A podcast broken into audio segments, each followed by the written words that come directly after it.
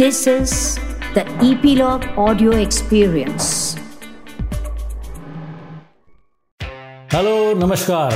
मैं हूँ गिरीश वानखेड़े और आप मुझे सुन रहे हैं ईपीलॉग मीडिया के इस पॉडकास्ट शो में, जिसका नाम है spot the content with Girish Wankhede. इस शो में मैं चूज़ करता हूँ कुछ स्पेसिफिक टाइटल्स जो कि ओ टी प्लेटफॉर्म्स की भीड़ में मौजूद है। आज जो टाइटल मैंने चूज़ किया है, उसका नाम है लूडो जो कि हिंदी फीचर फ़िल्म है और ये मौजूद है नेटफ्लिक्स पर। ये एक Hindi black comedy hyperlink film है, जिसमें चार अलग अलग कहानियाँ कई सारे कैरेक्टर्स के साथ एक साथ चलते रहती हैं और उसमें कई बार एक ट्रैक दूसरे ट्रैक को छूकर गुजरता है और कई बार एक ट्रैक दूसरे ट्रैक से टकरा जाता है। यह एक्चुअली एक इंटरनेशनल फॉर्मेट है और इससे पहले डायरेक्टर अनुराग बासु ने अपनी super successful metro life in the city में भी इसी फॉर्मेट को अपनाया था और उसी फॉर्मेट को इस फ़िल्म में भी उन्होंने जरा ज़्यादा शानो शौकत और ज़्यादा लाइविशनेस के साथ अपनाया है। फिरा गोरखपुरी साहब का एक बड़ा रोमांटिक शेर है। वो कहते हैं कि तुम मुखातिब भी हो और करीब भी हो।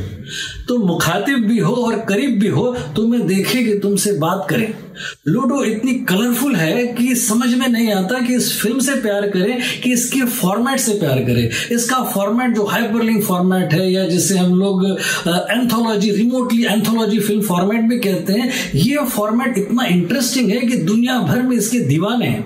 इसकी शुरुआत जो है वो मैक्सिकन डायरेक्टर अलेक्सेंद्रो इनारितु ने की थी, जिनके साथ उनके एक राइटर जो जोड़ी थी जिनका नाम था गुलर मो अराइगा इन दोनों ने मिलकर शुरुआती तीन फ़िल्में लिखी थी, जिसमें सबसे पहले थी एमरोस पेरोस उसके बाद थी ट्वेंटी वन ग्राम्स और तीसरी फ़िल्म थी बैबल इन तीनों फ़िल्मों ने क्रिएटिविटी के नए आयाम पाए थे। इसके अलावा अगर आपको याद होगी तो बैबल में एक ही कहानी के चार अलग अलग क्षेत्र हैं। पहला क्षेत्र है मोरक्को दूसरा क्षेत्र है जापान तीसरा है यूएस और चौथा है मेक्सिको यानी कि एक कहानी साइमल्टेनियसली चार अलग अलग जगहों पर चलते रहती है, और चारों लिंक्ड है। इसलिए इसे हाइपरलिंक कहा जाता है और उसी प्रोसेस में जो सबसे ज़्यादा लिजेंडरी और सबसे कमाल का एग्ज़ाम्पल वो है पल फिक्शन जो 1994 में टेरेंटिनो ने बनाया था। इसके अलावा 2000 में आई थी स्टीवन सोडरबर्ग की ट्रैफ़िक और उसके बाद 2003 में आई थी लव एक्चुअली और उसके अलावा फिर 2004 में आई थी रेशियल डिस्क्रिमिनेशन को बहुत ही शॉकिंग और डिस्टर्बिंग तरीके से उजागर करती हुई ऑस्कर बेस्ट पिक्चर की अवार्ड विनर क्रैश ये सारी फ़िल्में इंटरनेशनली बहुत पॉपुलर थी और डोमेस्टिकली भी हमने कुछ कम काम नहीं किया है। मेन स्ट्रीम अपनी डोमेस्टिक फ़िल्मों में मणिरत्नम की युवा है और उसके अलावा रीमा कागटी की हनीमून ट्रेवल्स है और साथ ही साथ फिर डरना मना है और डरना ज़रूरी है जैसी राम गोपाल वर्मा की एवर एंटरटेनिंग एंथोलॉजी फ़िल्में आई हैं। इस इंडियन कॉन्टेक्स्ट में सबसे इंप्रेसिव और सबसे प्रभावशाली और सबसे ऊंचाई पर मैं फ़िल्म मानता हूँ सुपर डिलक्स जो पिछले साल त्याग राजा कुमार राजा ने डायरेक्ट की थी, जो तमिल फ़िल्म थी, और उसमें जो कैरेक्टराइजेशन था, उसमें जो पैरेलल स्टोरीज का ट्रैक था, और उसमें जो एलिमेंट्स थे और मैडनेस था, उसी को आगे बढ़कर एक स्टेप ज़्यादा कलरफुल और ज़्यादा खूबसूरत बनाती है लूडो जो अपने आप में एक सेल्फ डिस्कवरी है।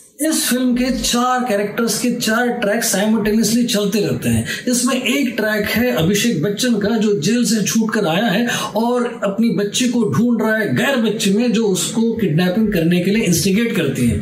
उसके अलावा एक दूसरा ट्रैक है आदित्य रॉय कपूर का, जो कि एक लड़की के साथ इंटीमेट हुआ था और वो वीडियो वायरल हो गया है और उस लड़की की शादी अभी चार दिन के बाद है।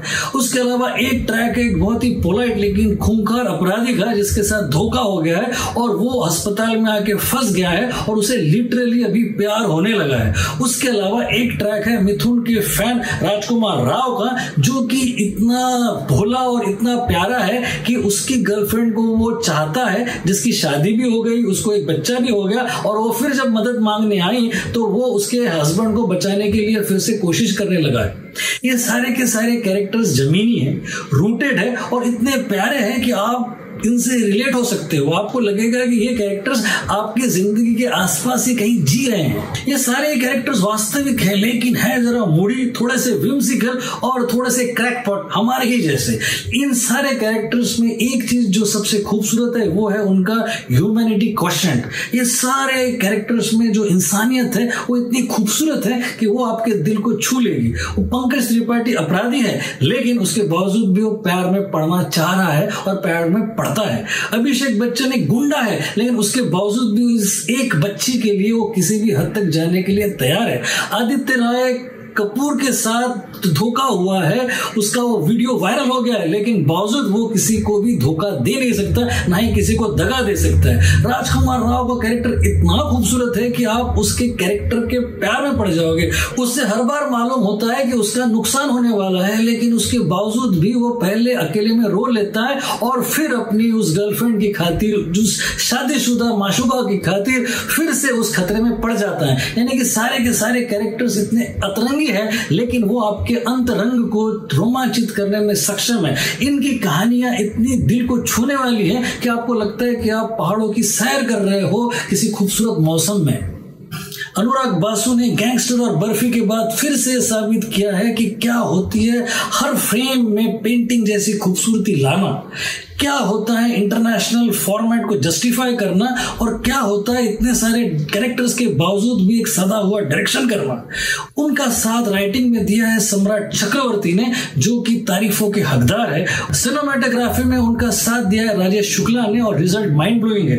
एडिटर है अजय शर्मा, जिन्होंने अपनी ब्रिलियंस का परिचय दिया है। फास्ट स्टाइलिश और फ्लॉलेस है वो। एक्टर्स में मेन लीड कैरेक्टर्स के अलावा है रोहित सराफ, फतिमा सना शेख तान्या मल्होत्रा पर्ल मामी और इनायत वर्मा प्रीतम का म्यूज़िक मेलोडियस है और लगता है इस फ़िल्म के साथ ही वो अपना खोया हुआ फॉर्म फिर से पा लेंगे there is method in madness और इस मैडनेस में बला की खूबसूरती है, गजब का डायनामिज्म है, गजब के रंग है और रंगों का उत्सव है। वो धनतेरस के दिनों कहते हैं कि आपको इतना धन मिले कि आप कंफ्यूज हो जाए कि बैंक अकाउंट खोले, कि बैंक खोले। मैं कहता हूँ, इस फ़िल्म को देख के भी यही लगता है कि हम बैंक खोलेंगे और नाम रखेंगे Ludo four stars go for it तो आज के लिए बस इतना ही। अगले शो में मिलने से पहले आपको याद दिला दूँ कि सब्सक्राइब करना ना भूले। इस शो को जो कि ई ब्लॉग मीडिया की प्रॉपर्टी है और सुनते रहिए इसे आपके फेवरेट पॉडकास्ट ऐप्स पर, जैसे कि गूगल पॉडकास्ट एप्पल पॉडकास्ट और गाना डॉट कॉम पर। अगले शो में फिर मुलाकात होगी, तब तक के लिए एंजॉय पॉडकास्टिंग